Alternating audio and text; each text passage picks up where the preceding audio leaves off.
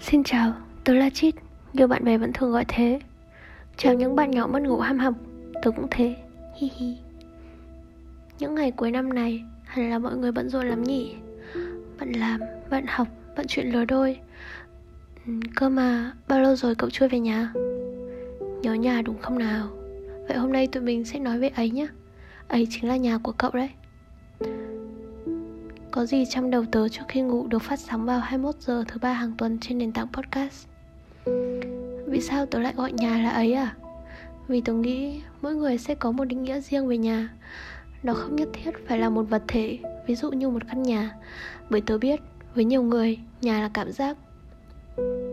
Đúng vậy, nó là cảm giác giống như ở nhà mà mọi người hay nói.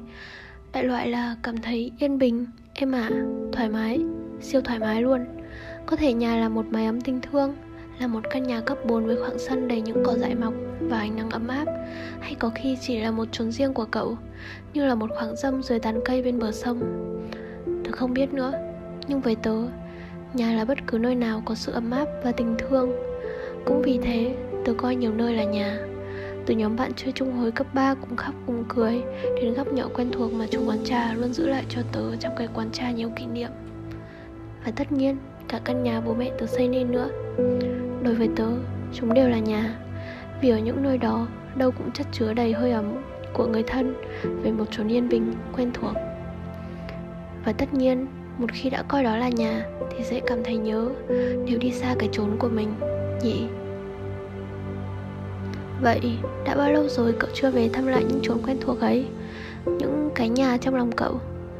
Nếu cậu đang nghe đến đây Tớ nghĩ cậu nên có một chuyến thăm nhà đấy. Vì có thể không chỉ mình cậu nhớ nhà Mà nhà cũng đang âm thầm nhớ cậu đấy.